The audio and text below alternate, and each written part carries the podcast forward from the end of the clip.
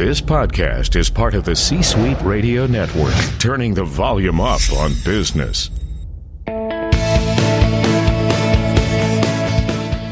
Welcome to the Business Power Hour, hosted by Deb Krier.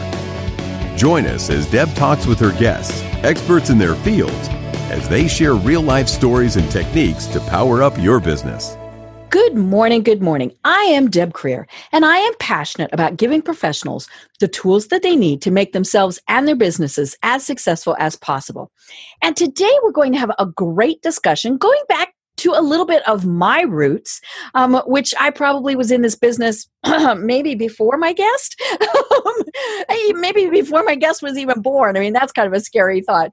But um, you know, it's it, it's we're going to be talking a lot about marketing and some some changes, some new trends, old trends, all of these various things. And to me, that's fascinating because that is what I started out doing in in this world of business so, you know, as I said, it's going to be great fun. So please join me in welcoming Ryan Cote to our program today. Welcome, Ryan. Thanks, Deb. Happy to be here. Great. Well, let me tell people a little bit about you before we jump in. So, Ryan Cote is the Director of Digital Services and partner at Ballantine, a third generation family owned direct mail and digital marketing company based out of Fairfield, New Jersey. With Ballantine since 2003, a family owned business started in 1966 by his great uncle. Ryan now manages the growing digital marketing division. From lead generation to marketing strategy for small businesses, Ryan and his company rise above the get featured quick schemes so often attributed to digital marketing. He loves to geek out on technical marketing talk as well as work with the real business real world business owners about growing their book of business in today's online world. So again, Ryan, welcome. Thank you. Thank you. You know, and I, I love the whole get rich quick thing, you know, or, or get noticed quick. You know, how many times do we have clients come to us and say, please make me go viral? Right or they want media results. Yeah, right, right, and they always have. You know, like I mentioned, I've been doing this for over twenty years, and and you know, we've always had clients that have said, "Make us a million dollars, sell our product, get us visibility," all of these various things. And what they don't understand that unless something you know weird happens it's all about building brand loyalty you know right. making people see your message multiple times. You know they're not going to see your product see your service once and go oh my gosh i must buy that. You know every once in a while it happens. We, we get lightning in a bottle but that doesn't really happen. And so i love that you guys combine several of the big marketing aspects into your firm and and really work uh, on focusing on those yeah, I mean, we find that generally when you combine different channels, you, it's really hard to it's really hard to rely on one channel nowadays. Mm-hmm. There's so much noise out there. Um, right. Everyone's got everyone's wearing multiple hats. Mm-hmm. They've got distractions and just general life, and you know, and so we find that multiple channels is really necessary now because you know you need to be in their inbox, in their mailbox, mm-hmm. in their social feed, on Google, and so we try to really synergistically combine different channels to get results and. Uh, and that's a that's not just marketing speak. That really is uh, what we find to be you know the best, right. right. The best use of marketing dollars. Well, one of the things that I mentioned in your bio is that it's a family owned business and has been since 1966. Yeah. And you know, I always like to ask my guests how they got to where they were. You know, and you kind of had this family business. Right. So, you know, was it a given that you would always enter, or did you think, oh, you know, no, no, no? How did you really decide that this was going to be your passion in life? So I, I have a marketing degree, so I knew I was going to be in marketing. So mm-hmm. I, I didn't go into the family business actually right at college. So I'm, okay. uh, I had, so I graduated college in 2001. Yeah, so I two for two years. I had other jobs. I had 2 mm-hmm. other jobs. They were in the marketing space. Uh, mm-hmm. Uh, I worked in uh, Cresskill, New Jersey, a small little town that mm-hmm. I heard of. Uh, and then I've worked in New York City. Uh, okay. so so I had other jobs outside of, of family business for a couple years, mm-hmm. and I honestly had I honestly did not think about coming into the business. I don't know why. I don't remember going back that long. Like what the reasoning was. I just didn't have any interest. I guess. Mm-hmm. Uh, my middle brother, who's on the print side, he went to RIT for printing, and we were back then we were strictly direct mail. So that okay. was like that's what he wanted to do. Mm-hmm. Um, and then I he came into business like three months before me, and I think once he came into the business, I started thinking, you know what, maybe this would be kind of kind of need to work with my brother and and so uh, I, I, approached my dad and my uncle and I gave them you know at that time they didn't have anyone doing marketing for the company right so you really had to pitch them I did have to pitch them, and they were interested because they didn't have anyone. Mar- they were they were kind of doing marketing themselves. They mm-hmm. they were doing trade shows, and they were. Uh, it's kind of funny to look back at some of the things they were doing for the trade shows, like to mm-hmm. get people to come into the booth, um, like you know, sending out like uh, like almost like gift cards, but tearing one in half and then mailing out and say, "Hey, for the other half, come to the booth." Ah, that's actually kind of interesting. Yeah, I think it actually kind of worked. So they were mm-hmm. kind of going more grassroots, and then um, I just said, "Yeah, I, I'm interested, in you know, they made me. Yeah, we thought about it for a couple months. I wasn't mm-hmm. making an impulse decision, and lo and behold, now what is this? Now, 16 years later, um, wow. I'm still here, and I'm you know one of the partners of my. So my other brother, my third brother, he had actually had a job for about 10 years. Mm-hmm doing finance operations uh, mm-hmm. uh, for a big travel company in Boston. He came on board three years ago. Mm-hmm. So um, we eventually the mom's very happy. She has I three, bet. Three I bet. boys in the company, so that's the kind of the path. Mm-hmm. It's my, one of my family members seems to be making its presence known. One of my cats, and, and they never meow, and now all of a sudden she is. She must be lost. Um, I don't hear anything, so I know. Yeah, she's uh, well. She she gets you know poor little thing. She does get lost, and so she wanders around till she finds me. Um, but so if we if she keeps meowing, that's what's going on. Um, but two cats too, so you know it's it's interesting to be in a family business. Um, you know i'm not never have and you know that's my family was not in the type of industry that that i would be joining. And so it's always curious to me about family businesses because you know more than anything i think a big part of it is the fact that businesses don't last that long you know and and and and so you've got these businesses whether it's you know say a serial entrepreneur who you know has their business sells it goes on all these various things or the children just really aren't interested in it. So you know what do you what do you like about working in a family business? And and you know obviously it's working for you because you've been there so long but you know it, is it you know uh, uh, tell us a little bit more about that. What I like about it, I mean, so I think the reason, well, I, yeah, you're right. Most companies don't last this long, and you know, mm-hmm. I, I think it comes down to, you know, we all have our set roles, mm-hmm. and so um, my uncle is very good at at sales and, and mm-hmm. managing big accounts. My father was also good at very uh, good at sales, but he also um, was very good with financial, mm-hmm. you know, finance and, operations. and operations. Then my brother Scott, the youngest, when they came on, they had a job for ten years. You know, that was his role before. So he kind of, when my dad retired two years ago, or uh, yeah, two years ago, mm-hmm. kind of filled that gap because okay. myself and my other brother uh, Matt and my uncle, they, you know, we're not really. That's not really our strong uh, strong mm-hmm. suit. And so we all have our clear defined roles, and I think that really helps a lot. Um, mm-hmm. And yeah, we're respectful to each other. There's really no egos um, at all, so we work very well together. Mm-hmm. So what I like about it is the fact that we get along. Obviously, it's kind of cool to work with your brothers and mm-hmm. and, my, and, uncle and trying to grow the business, the wins, the losses, and just you know brainstorming and um, you know now we have a full team. For a while, honestly, it was just me on the marketing side. Um, wow. And then mm-hmm. when we started to do digital, it was still just me. Mm-hmm. And now we have a full team of um, there's ten on the digital side. It's wow. a little weird for me to come into the office and see everyone like sitting there. Uh-huh. And I'm like, oh, it's it's it's still that's my group, yeah. my peeps. And, it, and, the team is really, and yeah, everyone's really cool and everyone's mm-hmm. really fun and uh, similar work ethic. So it's it's for me now. It's it's even it, it's really fun to come into work. In addition mm-hmm. to my mm-hmm. family, uh, having a team, um, and I guess there's you know, I guess there's some. I mean, we're all very entrepreneurial, so. Mm-hmm it's just fun to work with your family and, and kind of just brainstorm about business and stuff. So right. for me, it's just a fun thing every day. Mm-hmm. You know, I always worry about you know what happens if there's conflicts. You know, are you then going to have really uncomfortable holidays, or you know, and I mean that can happen no matter what. But um, you know, it's I I I like the the idea, and it, you know, it would have been interesting to have been in in the type of business like that. But yeah, you know, just just wasn't the my my father worked for in Colorado for the Division of Wildlife. And so, you know, state of Colorado employee, great job. I mean, he, you know, he, he absolutely, but not really something that a kid follows into, you know, because he's a state employee. Right. Yeah. I mean, and there, there is, I guess there is no separate, like you mentioned holidays. There really, so we do have some conflict sometimes, but mm-hmm. it's never really, we're all pretty laid back. So it's never, even in the really tough times, it's never escalates to the point where it's, there's serious friction. Mm-hmm. So that helps a lot. Um, but yeah, there's no separation during holidays. We do talk right. about business, but it's not like our, our wives don't seem to care, mm-hmm. and it's not excessive by any means. I mean, right. Maybe, a little bit chit chat, but it's not. Well, you mentioned your mom. She's probably going to cuff your ears if you know you're you're quibbling over the the Christmas dinner. You know? yeah, it's true. It's very true. Great. Well, yeah. Let I suppose we should get back to talking about you know marketing and, and things like that. I love that your company was originally a print company.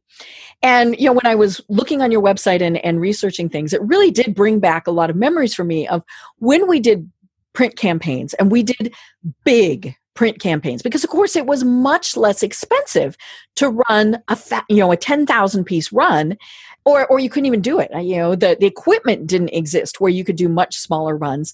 Right. and we did you know your basic postcards you know and, and all of these things. And what I love is you have now transitioned into doing such specialized pieces. And you know we, we won't really go into much detail. We want people to check out your website and, and see some of the things you do. But i love how you're still using print as a very big part of marketing because so many people went ah, direct mail. Oh no we don't we don't do that anymore.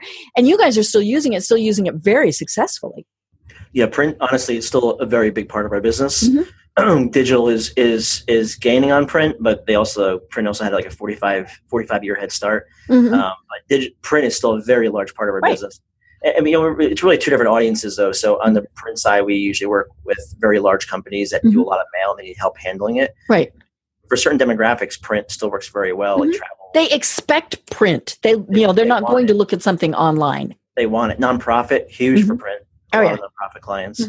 Um, so yeah, we still, you know, print's still a big part of our business. Is it changing? Yeah. The, the you know, back in the 80s and 90s, you know, it was just huge campaigns where right. you know targeting was sort of an afterthought. It was kind of just like let's mail to everyone. Kind of like mm, yeah, you you bought the zip codes in a certain area, and that was about as targeted as you got. I mean, the AOL mailers that we used to do, they would just mail to anyone with a mm-hmm. post, you know, a mailbox. So right, computer, yeah. yeah. So now uh, there's still some big campaigns, but it's it's mm-hmm. they're less common. Uh, the data has gotten really strong, so you can get really targeted with your campaigns. Mm-hmm. And like you mentioned, the, the presses, the printing presses have really evolved. Where nowadays you've got digital presses, you've got right. really specialized presses. You can mm-hmm. do video mailers. Um, you could do these crazy packages that um, that just weren't pop, uh, not packages, crazy formats that weren't mm-hmm. possible back in the day. Right. That's kind of how it's it's evolved. Mm-hmm. Well, and die cut and colors and and you know all of these various things. It was interesting. I was reading um, a book for one of our our guests uh, in in April, and he was talking about pitching himself as a speaker to various companies. And one of the things in his book he he said is you know always use a really brightly colored envelope. And then when he follows up with, and you know, and, and, it's probably just an envelope that, that he gets, you know, at, at, Staples or whatever. He said, but then when he follows up, he said, "Remember me? I'm the one who sent you the pink envelope." Hmm. And he said, you know, they always remember that that was what it was, and and you know, and I remember those things when you get it and it's a little bit different. You're like, oh, you know, this this is cool because you want to stand out. Uh, you right. made me think of a client that we still work with, New Jersey Monthly. They're a mm-hmm. regional publication um, here, obviously in New Jersey, and they tested. They, they for a while they were mailing just like a white. It's called number ten. I think mm-hmm. it's, it's just like a business envelope, and right. white envelope, and they tested a bright green envelope, mm-hmm. that one mm-hmm. beat the white. So it, it, mm-hmm. looked a little bit funky, but I think that was a point. It kind of stood out. Right. You know, it stood out from the rest of the noise that mm-hmm. everyone's getting. So it's uh, yeah, the colored envelopes uh, just kind of standing out works. Can work. Yeah, and you know that's something pretty simple and pretty basic, but we don't stop to think about it. Um, right. You know, and and you know, and as you mentioned earlier, a lot of times we're we're relying too much on one method. Of course, the new you knew as in last 10 years is digital you know and, and we think well i'm going to post on facebook because that's where everybody is. Or you know at least hopefully generally we're going to have a website you know because that's where it is. But it truly is about combining.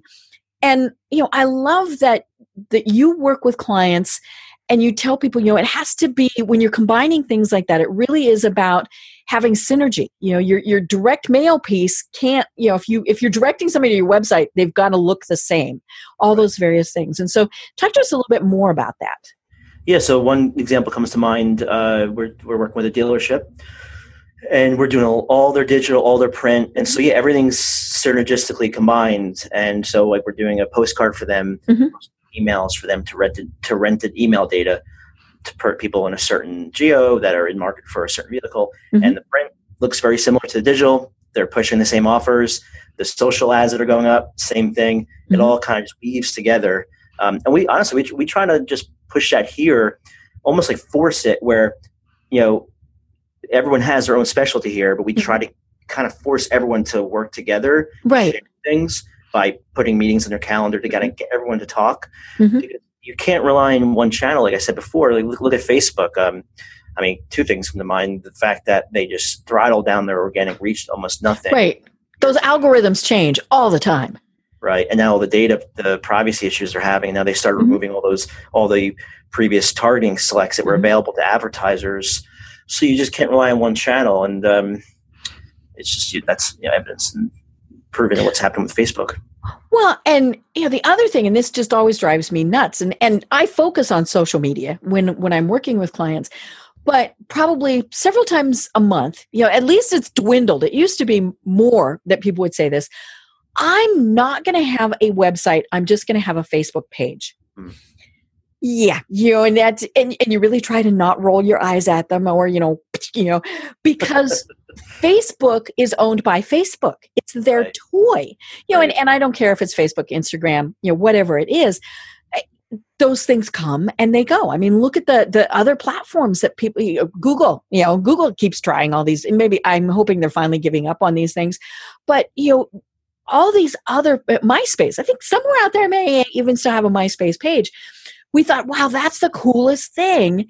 And then it, it changes and or goes away. Um, right. You know, and, and so by having your own website, that's yours. And I think that's what so many, especially small business owners, think, uh, you know, it's expensive, it's complicated and I can just have a Facebook page. Well, that's nice until Facebook says, I'm sorry, you're not going to be able to advertise to the people you wanted, or, hmm, you sound kind of political, so we're not going to let you post. Right. Um, you know, I, I do uh, some work for business associations, and we had a, a speaker who was from the uh, Georgia Department of Labor.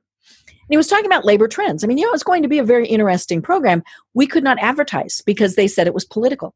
Oh, wow. And and we didn't have enough time to go through the hoops and bells of being declared non-political. And so, you know, we and the funny thing, we took out Department of Labor and then you know the ads went through i mean that was you know that was was it but you know it's it, it is about owning your own real estate you know and and making sure that you've got that yeah i 100% agree with that you want to have definitely if it's if you're building your platform on someone else's platform you know it can go away at any moment mm-hmm. look, look how many people built their business on Google Organic, you know, search right. engine optimization. Mm-hmm. Uh, they make so many algorithm updates, even mm-hmm. one that's recent recently as March twelfth, two thousand nineteen. Right. So um, you can't, you know, you, know, you, you do have to own your you have to own your own website, and it's not expensive. You don't have to have a, a an agency or marketing company do it. You can you can get at least something going on your own, right. mm-hmm. and then when you're ready to invest in a more professional site, then you mm-hmm. you make the move. But uh, you you definitely need to have your own site. Right. So, what are some other ways that we really need to integrate our print? And you know, and, and many people need to be doing print. I mean, even if it's just as basic as your stationery, your business card, right. you know, at, at, how do we integrate our print and our digital marketing? I mean, so here's some ideas. Um, you know, I, we already discussed was basically if you're mailing, if you're sending out a postcard and and, and sending out. Um, you know, an email. Obviously, you you want the two messages and the creative to look mm-hmm. similar, assuming that they're going out at the same time. Um, but with also with for uh, Facebook, for example, and even LinkedIn now, you can. Um, all right, so let's say you're doing a multi-pronged approach. You're you're mm-hmm. sending out a postcard to a list. Okay, you also have their email addresses, so then you're mm-hmm. an email to the same people that are getting the postcard. Mm-hmm. You can take that mail file that has postal and email, and you can upload it to Facebook, and now you can upload it to LinkedIn, cool. and then find the matches. Mm-hmm. Not going to be 100, percent but it, be, it could be you know mm-hmm. depending on the data, it could be high. And then so a certain percentage of the people are going to get your postcard or whatever mm-hmm. the piece is, your letter. Um, they're going to get your email in their inbox, and they're going to they're going to get your ad in their LinkedIn and or Facebook feed. So that's a very doable way to kind of integrate all the channels together. Mm-hmm. You know, multiple touch points. Sorry, I almost hit my mic there. Uh, right. Multiple touch points mm-hmm. um, to increase response rate. Mm-hmm. That's what we that's what we see most commonly. Right. You know, and I, you know, they they used to say that you had to see something seven times before you actually decided to, to buy it. And you know, I've never seen an updated stat. It has to be updated simply because we get inundated with so much now that you know we really need to beat somebody over the head with something multiple times before they pay attention. But it is about being in those multiple platforms. You know, I might get the postcard and I see you know two or three Facebook posts about it, and then you know something you know the this the eighth ninth time whatever triggers like oh yeah. But it's built on those other things um, that that were out there. And you know and, and again we can't rely on one thing. I have so many people that say nobody responded to my facebook ad.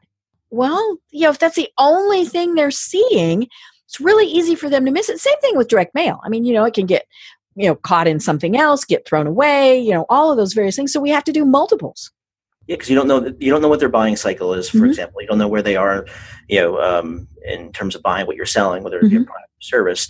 And you're right, the timing needs to be right. You might send them a postcard or a mail piece, mm-hmm. um, and or an email, and they just might not see it because the kid, their kids are tr- talking to them, or something's right. happening where they're just mm-hmm. distracted and, and they don't see it the first time mm-hmm. around.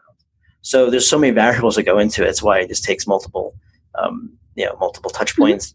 And, um, you know multiple messages. Yeah, mm-hmm. I, I, don't know what the I don't know what the updated number is, but yeah, I would say it's probably higher. It's got to be much higher than seven. And it's really funny. I've never seen it updated. Um, you know, and and but yeah, I mean, just look at I, I forget how many they they now say we see like a thousand messages a day. Um, if you know it, more, if you're somebody like me who's on Facebook all the time, or somebody who's watching a lot of TV, you know, things like that maybe we don't want to see the updated number. Maybe I know, yeah, because as marketing people, we think, oh, we can't do it. we, there's no way we can't do it. Um, but but yeah, so it's it is interesting, and and it's again, it takes repetition. You know, it's it's sending it over and over again. Um, but you know, you you mentioned this, and and let's let's delve into it a little bit more. Is knowing who your market is. Yep. So how do you work with your clients to really get them? Because you know, I'm sure you hear it too. Who is your target market? Everybody. No, no, no, no. so, how do you work with your clients to really get them to hone in on who they are truly trying to market to? Yeah, I, I first of all, I agree with you, Deb. If you're marketing to everyone, you're really marketing to no one. So, right. mm-hmm. what we do to help, and this is to help the client, but it's really to help us too, just mm-hmm. to make us more successful. This is the way we do it. Um, you know, we start off every new client engagement, um, and this is not a pitch for Ballantine. I'm just just explaining the process. Mm-hmm. We start off every engagement with a positioning statement exercise. So we, we get with the client and we understand, you know, what do you sell? Who do you sell to? Mm-hmm. Um, why do why do customers buy from you? Um, and that kind of gives us an idea as to when we're creating content for them or creating an ad for them on Google or what have you. We know you know what resonates. Who, who, first of all, who are we who are we speaking to? Mm-hmm. Um, and then what resonates with them? Like why do they buy? What what are the uh, factors for when they make a purchase of your product or service? And so, you know, obviously the client needs to have some sense as to, you know, those answers. Hopefully they do. They can tell you that. Yeah. If it's a startup, you know, then I, it takes a little more research, but, mm-hmm. um, and that really guides our whole, our whole strategy, you know, so when you're running Google ads, you know, what keywords are we going to bid on? Um, SEO, what keywords are we going to go after? Mm-hmm. Uh, you know, when we're running LinkedIn ads or Facebook, uh, LinkedIn ads, what job titles, what industries, what groups, if you're buying a mailing list, you know, same thing. Mm-hmm. So it really you need to know those answers. You know, who, uh, what do you sell? Who do you sell to? And why do why do customers buy to you? Like what resonates? What are they really buying for? Mm-hmm. What are the factors when they're making a decision? Right. And that kind of guides the whole strategy. Mm-hmm. And again, it is you know what they need. Um, it was funny. I was talking with somebody earlier today. Um, I, I, am very active in the dog show world. Yeah, it's very strange. Um, and and you know there are dog shows, and and so uh, people typically get the the information about it in a little printed document. It's called a premium list, and you know, and that's the way they've done it since you know and, and of course that's that that your favorite phrase well that's the way we've always done it. Um, and you know recently though they've started saying well it's online only. That's great except a great number of the people who participate aren't online or aren't online savvy. You know, they might have Gmail, they might still have AOL. You know, they know how obviously how to go to websites and things like that, but downloading a PDF, doing online entries, things like that, they just don't know how to do that. Right. And so they're the, you know, the people who've said, "Well, let's make it simpler," have actually gotten rid of part of their market. And whether that's good or bad i mean you know, maybe they meant to do that but, but yeah it, was, it really was a discussion we had today because it, i noticed it said this is online only and i thought no no hmm. it is a that reminds me of a client we have it's an association that uh, caters to dentists and they're a lot of mm-hmm. them are older mm-hmm. and they tried to push just a newsletter that was through email and they right. got you know they had a lot of requests like hey we actually like getting the the printed piece mail mm-hmm. it to us please too so yeah, you really. It, it, obviously depends on your product and your service, but right. um, you want to you want to offer both mediums. And mm-hmm. a lot of companies will ask you, do you want to even like like bills you get? Do you want to mm-hmm. get the statement in the mail, or do you want to get? I know. I, you know, I, the, the, weird thing, I pay everything online, which I probably shouldn't say here, but, um, eh, but I still want the printed copy. And, and I know I could get it and print it, but you know, I want them to pay those costs. Um, but yeah, it's, it, it, it's exactly what you say, it is knowing your market, knowing how they want to be reached. I, for me, and it's kind of a little bit off topic, but for me, it's same as uh, same as you know books here. Right. Mm-hmm. I, I, like to, I, so I do read on my Kindle just for convenience, uh, my mm-hmm. phone. But I do like I do like having like a printed book and right. better. It mm-hmm. just feels just feels different. Obviously, it mm-hmm. feels different, but it just experience is different. I should say. Mm-hmm. Right. So. Well, and you know, it's it's funny. Uh, my business books I will read online you know I, I, read the pdf i read the e-versions whatever. Um, and and maybe part of that is because then i can kind of make some notes and, and all those various things. But yeah my my books that i read for personal enjoyment I like the physical book. I like that feeling. Um, now, you know, you and I were sharing before the program that your father collects books. My husband collects books. So I never ever dog ear a page or write in it because uh, I'd get in serious okay. trouble. But, um, but yeah, there's just something about still wanting that book. And same thing with newspapers. I get a physical newspaper on the weekends. I like to sit and read. And you know, you're in the land of the New York Times. So, you know, the people that still get that puzzle, you know, they might not care about anything else, but they want that. Yeah. Yeah. And my my my wife's now late grandmother, she used to do the puzzle all the time. She loved mm-hmm. it. Um, so bringing back memories here. And and certainly there's ways to do it online, but the, it's just different. Same. And but and I'm assuming that she was probably one who did it in pen. Uh, I don't remember. I don't, yeah, I, have to, I don't remember those details. No, I have to do them in pencil, yeah, because I'm like, oh, that's really not what that word was. Okay, so, but oh, holy schmoly, we really digress there. But but actually, it is you know it it is making the point that we have to know who we're going to reach. But then, of course, the the key thing is actually getting that information back. You know, just having them see it and go, oh, what a pretty ad does nothing. We want to turn them into leads. Yeah. So, what are ways that we can drive leads with our digital marketing? Yeah, so this, um, I mean, this question alone could could uh, take us to the end of the interview. That's great. I love this stuff. Like you geek out on some, I geek out on this. Okay, so all right, so there's different so different marketing channels are going to produce different results. So, mm-hmm. for example, um, we we spoke about the fact that it takes multiple repeat exposure mm-hmm. to a prospect, and it does. Mm-hmm. But there are some channels that it takes a little bit less because they are further down the cycle of the they're further down the buying cycle. Okay. So, for example, search engine optimization and Google uh, ads and Bing ads, Yahoo, not to leave mm-hmm. them out, but um, you know you're bidding on keywords. So mm-hmm. you know depending on the keywords you're buying, uh, you're and, and, targeting an SEO. Um, you're you know going into the more the ones that are more more commercial intent. Mm-hmm. someone that knows that they're looking for something. They have they're looking for a solution. They're looking for a product. Mm-hmm. So, for example, um, shoes versus Adidas red sneakers or something like that. Mm-hmm. You know, someone typing shoes is in research. They're just looking for right. what their options are. When someone's more specific and they're going to Google, they're typing in that keyword. Mm-hmm. That's someone that's pretty much there to make a purchase.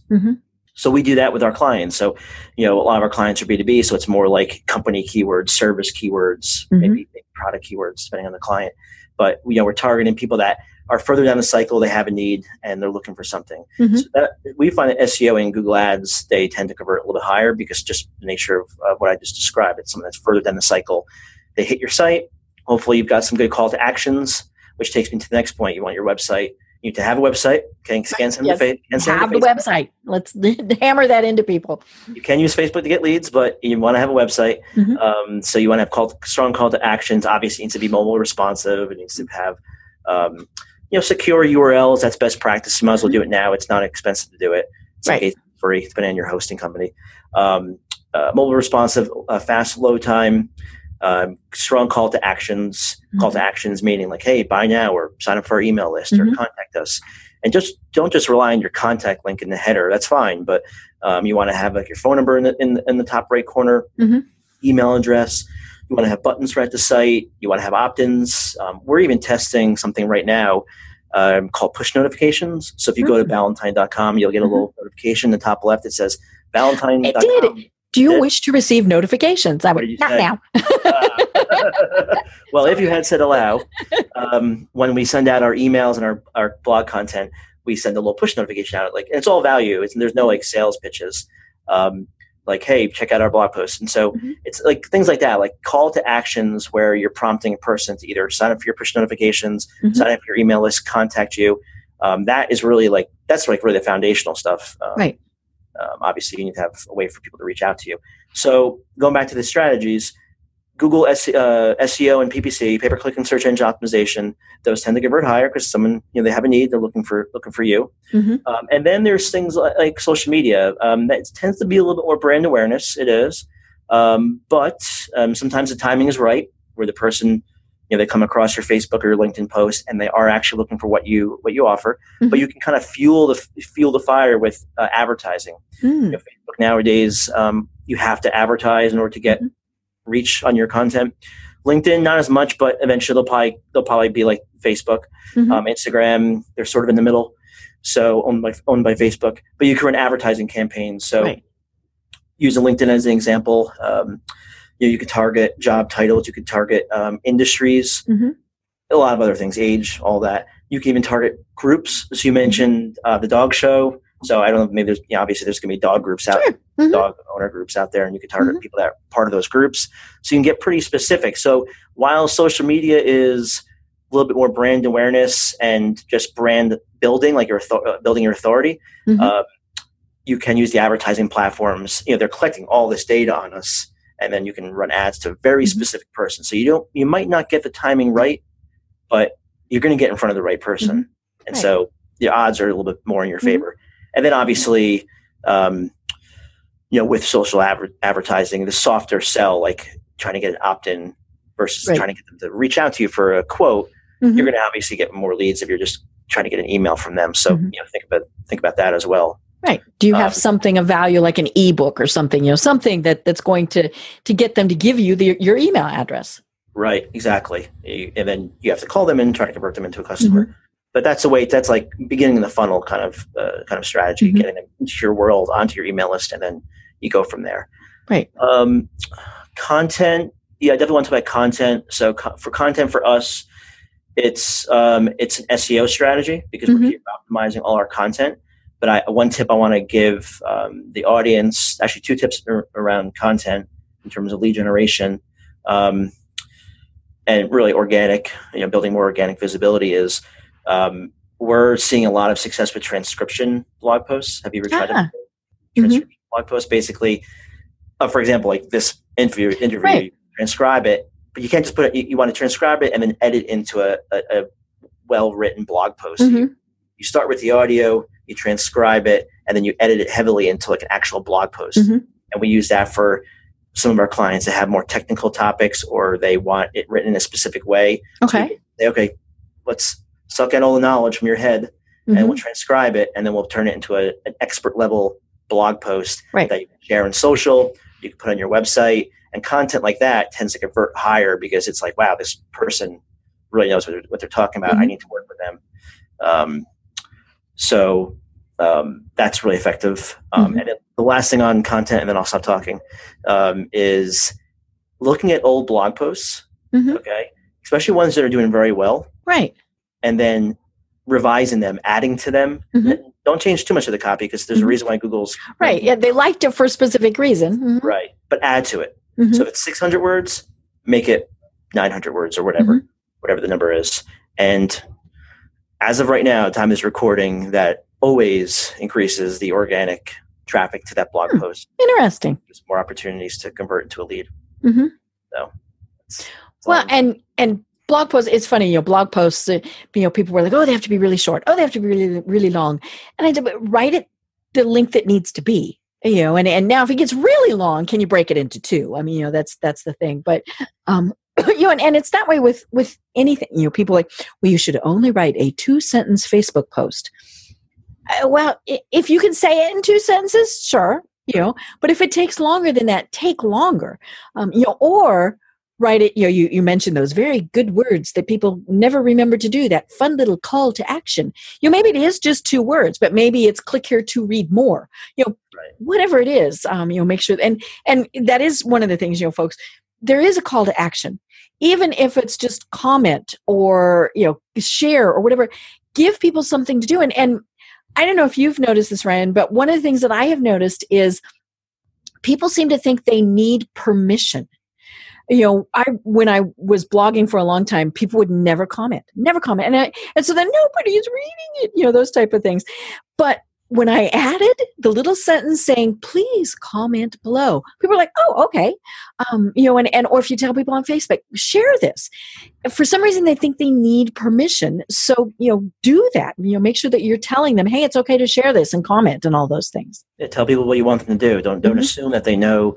Um, don't assume that they know what you want them to do. Mm-hmm. There's a book um, called "Don't Make Me Think." It's about conversion rate optimization.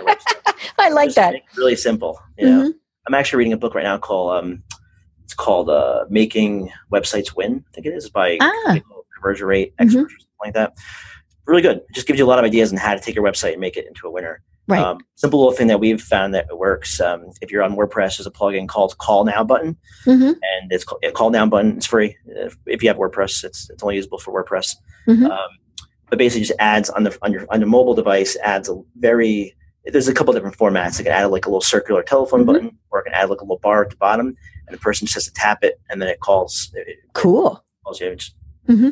Tweaks like that that can make a difference. Right. Well, and it made it easy because yes. you know it, we're looking at it on our phone. You know, and and so if you have to stop and go and look up the number, if you're like me, it's like oh squirrel and and you know and and then i forgot what i was going to do and i totally forgot that i was going to call them. So if you make it to just where i get to to the bottom and you know i've read it and i think okay this is great. I want to talk to them. Oh look there's a button. You know? Um, you know and and and, and and we're not you know i had somebody one time we were designing some sites and they said you're making it dumb. You're dumbing it down. Well no we're not dumbing things down. We're just making it simple. You know we like simple. Simple works it really does, honestly. You need to keep things simple. Mm-hmm. Have you ever run um, like video uh, usability recordings on your on any of your sites? Where basically no, no. Oh, what are those? Um, there's one. There's there's a whole bunch out there. The one we're using. Am I is it okay if I mention a product? Mm-hmm. Okay. Uh, it's called Hotjar. We're just okay. a customer. There's uh, we just started using it maybe a month ago for our mm-hmm. own site, and maybe it's something we'll roll out to cl- roll out to clients. But basically, you can run. You can do like heat scroll maps. So you can see how far down. Yeah, how far down did they go? Mm-hmm. How far down did they go? We learned on our homepage that no one's go no one goes past the initial header. No, like no, I shouldn't say no one. Most don't go past the header. Uh-huh. Now, is because our navigation and buttons are really strong, or is because we need to adjust something? It's right. Like you don't know. You don't know what you don't know. So mm-hmm. you have like a scroll map, you don't know how far people are mm-hmm. going down. And the other thing is, um, you could do video recordings. You could literally record people, and they they blur out like any confidential information. Right, right. Mm-hmm. But you could see people interacting um, on our site. Like for example, we saw the other day someone went to our Meet the Team page, and mm-hmm. they literally went to every single person, looked at their name, their job title, name and job title, because you have to hover your mouse. oh, that sounds like me. Oh dear, I did oh, that today. well, we were watching you. so uh, it's things like that. You know, you make improvements um, based right. on what you the data you get mm-hmm. back. It's, well, and the heat map thing, I love that because you know the the trend seems to be, and I you know I love watching trends with all of these things, is that you know they've got this huge graphic image now, I have two great big monitors sitting here in front of me. And so, you know, I'm probably going to see something besides your, your graphic. But right. on many monitors, you know, you're only going to see that big graphic image. And you look at it and you go, eh, it's pretty. And then squirrel, you know, like I said. And so if you have nothing that people can see, you know, it's, it's the old, you know, for those of us who are of that, that age, the below the fold, you know, you've got your newspaper that folds in half. Are people going to look at what's below that? Right. So same thing with your website. Are they going to go down far enough to see what you really want them to see? And if you really, really, really want them to see it, then it needs to be further up. Yeah, don't assume they're going to scroll. Whatever's mm-hmm. important, keep it at the very top of the page. Mm-hmm. Um, we even um, recommend, um, you know, called sticky headers. Uh, right. You might be familiar with where it's basically mm-hmm. the, not, the top navigation. Yeah, just keeps going down with the, the content. And we have call to actions. Our, In mm-hmm. our case, it's our phone number and our email address. And mm-hmm. It just follows you as you go down. So just just like little tweaks like that. And mm-hmm. keep on testing different things and seeing what comes back. Make sure you're tracking your phone calls. Make sure you're you've got all your conversions set up in analytics. Sounds mm-hmm. technical, but it really is not. Just watch YouTube video and you'll. It's not hard. Um, track your form submissions. Track your phone calls. Uh, we use CallRail for that. It's mm-hmm. a paid service, but it's not terribly expensive, and mm-hmm. it, you need to be doing it. Um, you know, and make sure you're tracking. You're looking at your analytics a lot, and just mm-hmm. use the technology out there that that will show you what your visitors are doing and how you know how many are converting and what you can do to make tweaks to get more leads. So now, Ryan, one of the things though that I'm I'm thinking as you're you're talking about this is this works for great for a big business with a big budget. What about small business owners who are just thinking, "Oh my gosh, this costs so much, I can't do it." You know, what are what are ways that a small business, you know, not that they're going to compete with the big guys. I mean, let's be honest, you know, they're they're not competing, you know, the the you know, the the little little little mom and pop coffee shop is not competing against Starbucks. Now they might compete against the Starbucks around the corner, but they're, you know, they're not going to draw Starbucks business away. But how can small business owners still compete in this day and age? So are, are we saying in front of in terms of the, the strategies or in terms sure. of just mm-hmm. making their website better? Oh, strategies. Yeah, let's talk strategies. Okay. Yeah, I mean, honestly, so most of our clients are small businesses. Mm-hmm. You know, obviously they're they're hiring us for our services. Mm-hmm. Um, they're not itsy bitsy, but yeah, itsy bitsy. But if we're mm-hmm. talking about like itsy bitsy, um, yeah, I mean, it does take it does take money. I mean, you could do uh, SEO. Um, it doesn't. It just takes. If you have more time than money, then you have to do things that mm-hmm. take time and not money, like pay per click. Right. Mm-hmm. Click you have to pay Google, you know, for the ads, or run mm-hmm. very, very, very small campaigns in like a very specific zip, zip code, mm-hmm. where it won't take more than a couple hundred dollars a month to run ads. Right spend time think spend time on things that, that, that take time. So mm-hmm. SEO, search engine optimization, you don't have to necessarily pay for anything there. You can you can do all the keyword optimization and, and all the SEO work um, yourself. Right. Um, content, write mm-hmm. your content. You know, spend a lot of time in creating content. Make sure the content's all keyword optimized. Mm-hmm. Social media. That one is more money now because you really had to have to pay to mm-hmm. right play. Um, so I guess if I had to say the two strategies, uh, let's not forget email. Um, let's hope that they're that, that they're building an email list. Right. And MailChimp is free up to 2,000 mm-hmm. subscribers as of right now. So mm-hmm. you've got MailChimp for emails, you've got SEO, doing it yourself, and you've got creating content. Mm-hmm. Those three things alone, yeah, that can get you get you going. Right. You know, and, and, of course, one of the keys is we want to be found, you know, and, and you've mentioned SEO and, and things like that. And, you know, long gone are the days where somebody goes to even page two on a, a Google search you know and and so i think you know and and we also can't cheat anymore you know i remember when we first were designing websites and this was before wordpress was you know even a figment of somebody's imagination and we were you know using html and you, still do but you know you you really built the site on all of that and so you inserted keywords and and all of these things and and we would have you know people that would say we want to put our competitors names in the keywords because then if somebody looks for Walmart, they're going to find us, you know, or, or whatever that keyword was. And then of course Google went and and you can get penalized for that. But you know that I think that is something that small business owners we because we do we want to be found because if you're not found on the search engines and you know we'll just keep using the generic term Google, but what are some other ways that people you know can make sure that their their website comes up higher in in a Google search? So if we're talking about local businesses, um, you know, definitely make sure that you're on Google My Business. So if you go to google.com mm-hmm. forward slash business, make sure you've got your business on there, name, address, phone number. If it's a home business, you can hide your address, name, address, phone number, the right mm-hmm. category, your hours of operation, a description, mm-hmm. a layout of all your products and services, photos. Just spend. And it's free, folks. It's free. It's free. It's, free. it's your time. Um, time is money, but it's free. Right. Uh, so spend day, a couple days just really going crazy on that thing, just getting it fully filled out. Um, and with my business, you can, in, in my business, um, in case anyone doesn't know it, it fuels Google Maps. So mm-hmm. Google Maps for local searches, it pulls their it, it pulls the information from Google My Business. So mm-hmm. if you're a local business, you absolutely need to have right. And you know, oftentimes Google will create its own listing of you, but it's not verified. So mm-hmm. there's some disadvantages. You right. want you want to either create your listing or verify your listing. And you mentioned something very important in there, and and you know I hit on it because it's something that's near and dear to me. That you can hide your home address. Yes. Um, you know, I home office. It, this hasn't happened in a long time, but like um, I don't put my my address on things like business cards and things because years ago I remember, and this was actually when we were back in Colorado three different times people came to my door. I mean it's a oh, house. oh, wow. it looks like a house. You know, you know you've gone to a house. And you know one was somebody selling insurance. Another one was somebody you know they were all trying to sell me something. And they couldn't understand why I was a little miffed that, that they just appeared, you know, I'm in my t-shirt and sweats, you know, and, and things like that.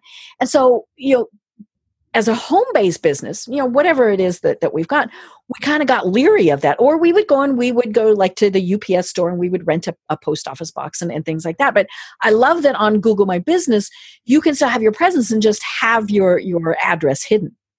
You can. And if you don't hide it, what's going to happen is Google will, you know, they take pictures of all the homes. Right. Mm-hmm. It gets confused then.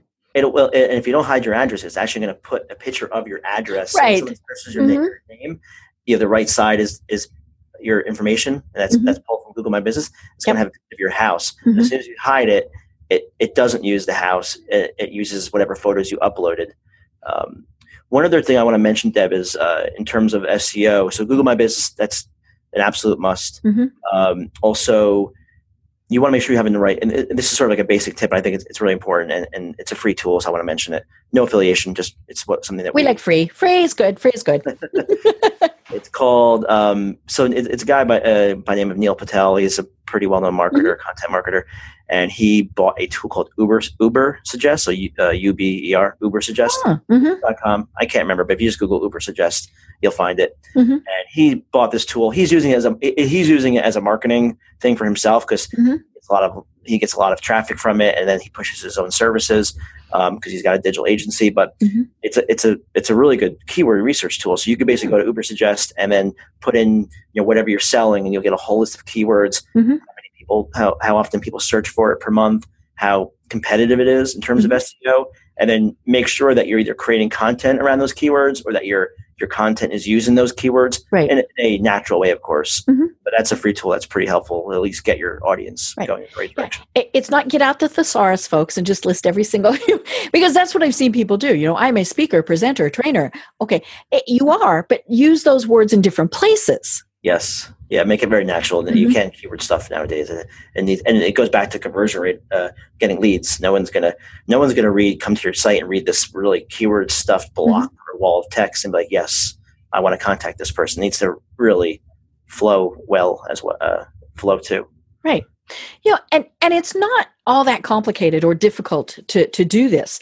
The the trick that I have seen kind of comes back to you know the people who say well everyone is is who i'm trying to sell to.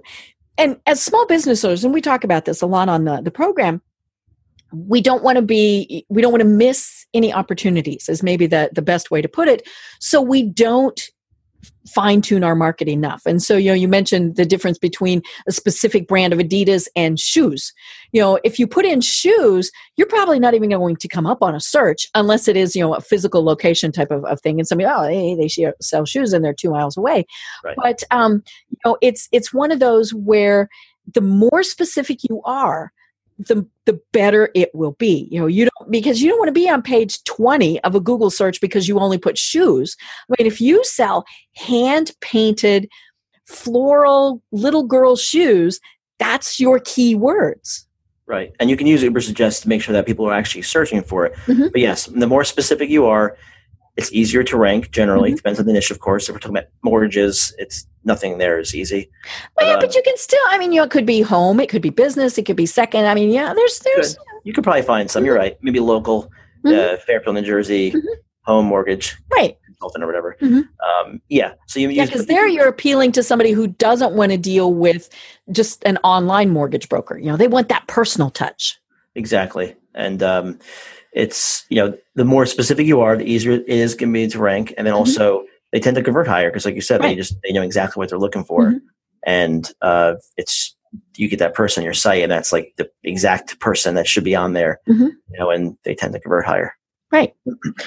Well, you know, we've you've mentioned it several times, and and it's the fact that now in many cases we do have to pay money to to get noticed in the the digital world uh, you know whether it's facebook whether it's um, you know uh, uh, google adwords all of these these various things so what are some effective paid online strategies because you know whether you're a, a giant company or you know the little one person shop we still have to be conscious of our money so you know what are, what are some great strategies for that so i mean i go back to this um, you know going back to google ads that's it's a big part, big part of our digital business. Mm-hmm. And you know, you just want to make sure you're starting off slow and bidding on very specific keywords. Mm-hmm. Keep the budget met, keep the budget uh, capped at at a level you're comfortable with. You know, test running the ads during office hours. Um, there's the ways you can you can adjust a bid if it's mm-hmm. mobile mm-hmm. versus not mobile. Desktop usually converts higher than mobile, so you can just have all your traffic go to desktop. Okay. Um, to desktop, um, and then depending on your depending on your audience, I mean, um, retargeting is really important. So that means when mm-hmm. someone comes to your site, they leave, they see your banner ads. If you've ever been to Amazon and put something in your cart, it'll haunt you for the rest of your life. Oh, I know. That's, that's retargeting. Uh-huh. You know? well, that's actually how I've started doing some of my searches. I'll just do a quick search, and then I know ads for it are going to pop up in Facebook and, and all those, yeah. and I'm never going to have to look again. It'll just keep appearing. You won't have to think. It's just mm-hmm. follow you around. Yep. So do retargeting on Google's network. That's part of Google Ads. Mm-hmm. You in. You could do retargeting on Facebook. Mm-hmm. Is important because it just amplifies everything you're doing. You're pushing people to your site, and they leave, and they're going to see you everywhere. That's that's a pretty effective paid advertising right. uh, strategy. Mm-hmm. Um, yeah, there's like new things that we're sort of dabbling with. I, I don't like Reddit advertising. We don't have much experience with that, but I'm curious about it.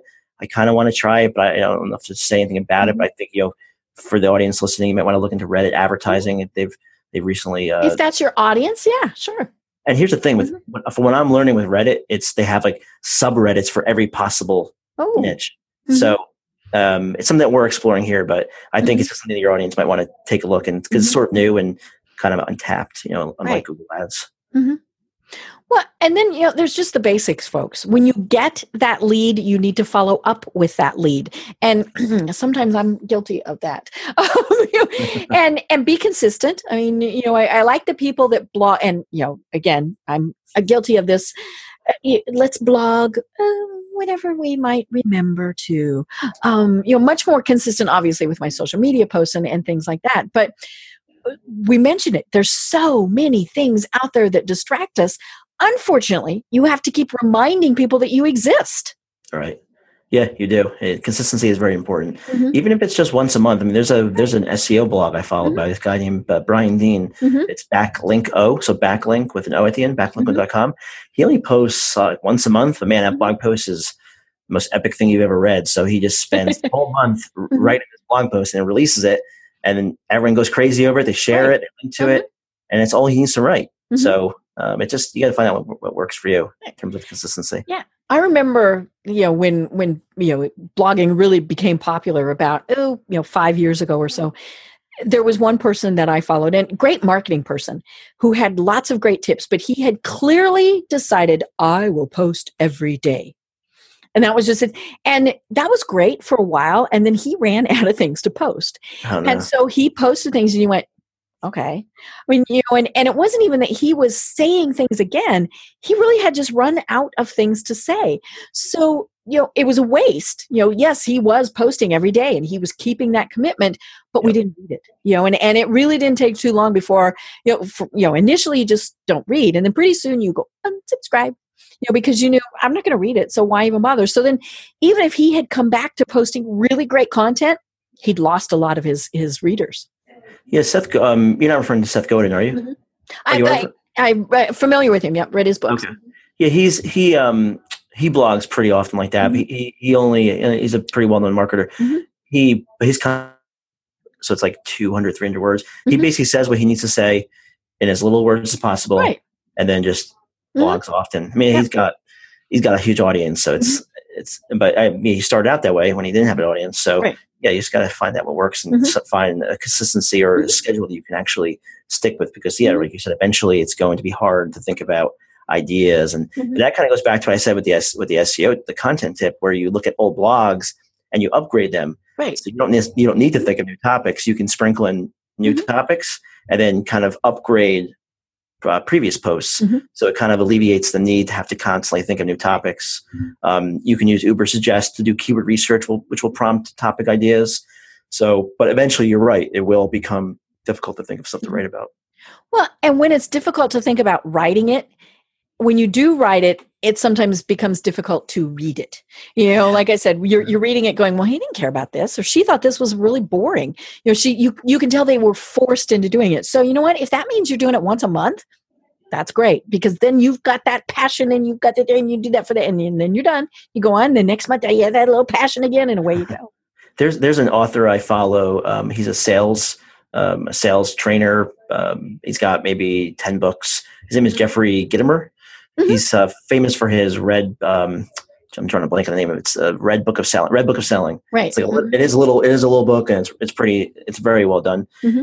his whole thing is he writes uh, a uh, hundred words. I think it is a day. Mm-hmm. He commits to writing a hundred words a day. Hmm. And if you do that, you think about that. That's three thousand words a month. Right. And um, hundred words a day is not a lot. And, uh, and that's a. Mm-hmm. That's no, take, that's doable. You know, even if you don't have anything to say, you can come up with hundred words. Right. Yeah.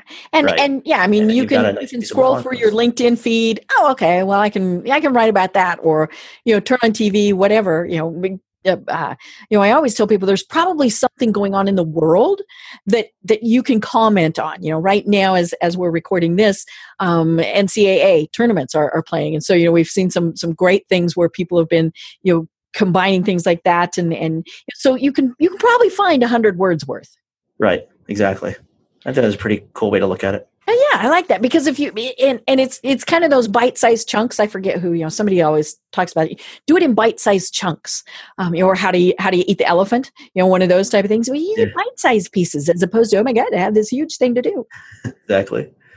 Well, oh my gosh, Ryan, we're we're almost at the top of the hour. We've talked about so much fun stuff, and we just scratched the surface. You know, we could geek out about this, you know, as, as for a long time. But you know, for for people who are interested, tell us a little bit more about Ballantine and the services that you can provide. Yeah, I'll just give a quick little um, description. You know, we um, 53 year old company, print and digital marketing agency I'm out of New Jersey. Mm-hmm. I'm third generation.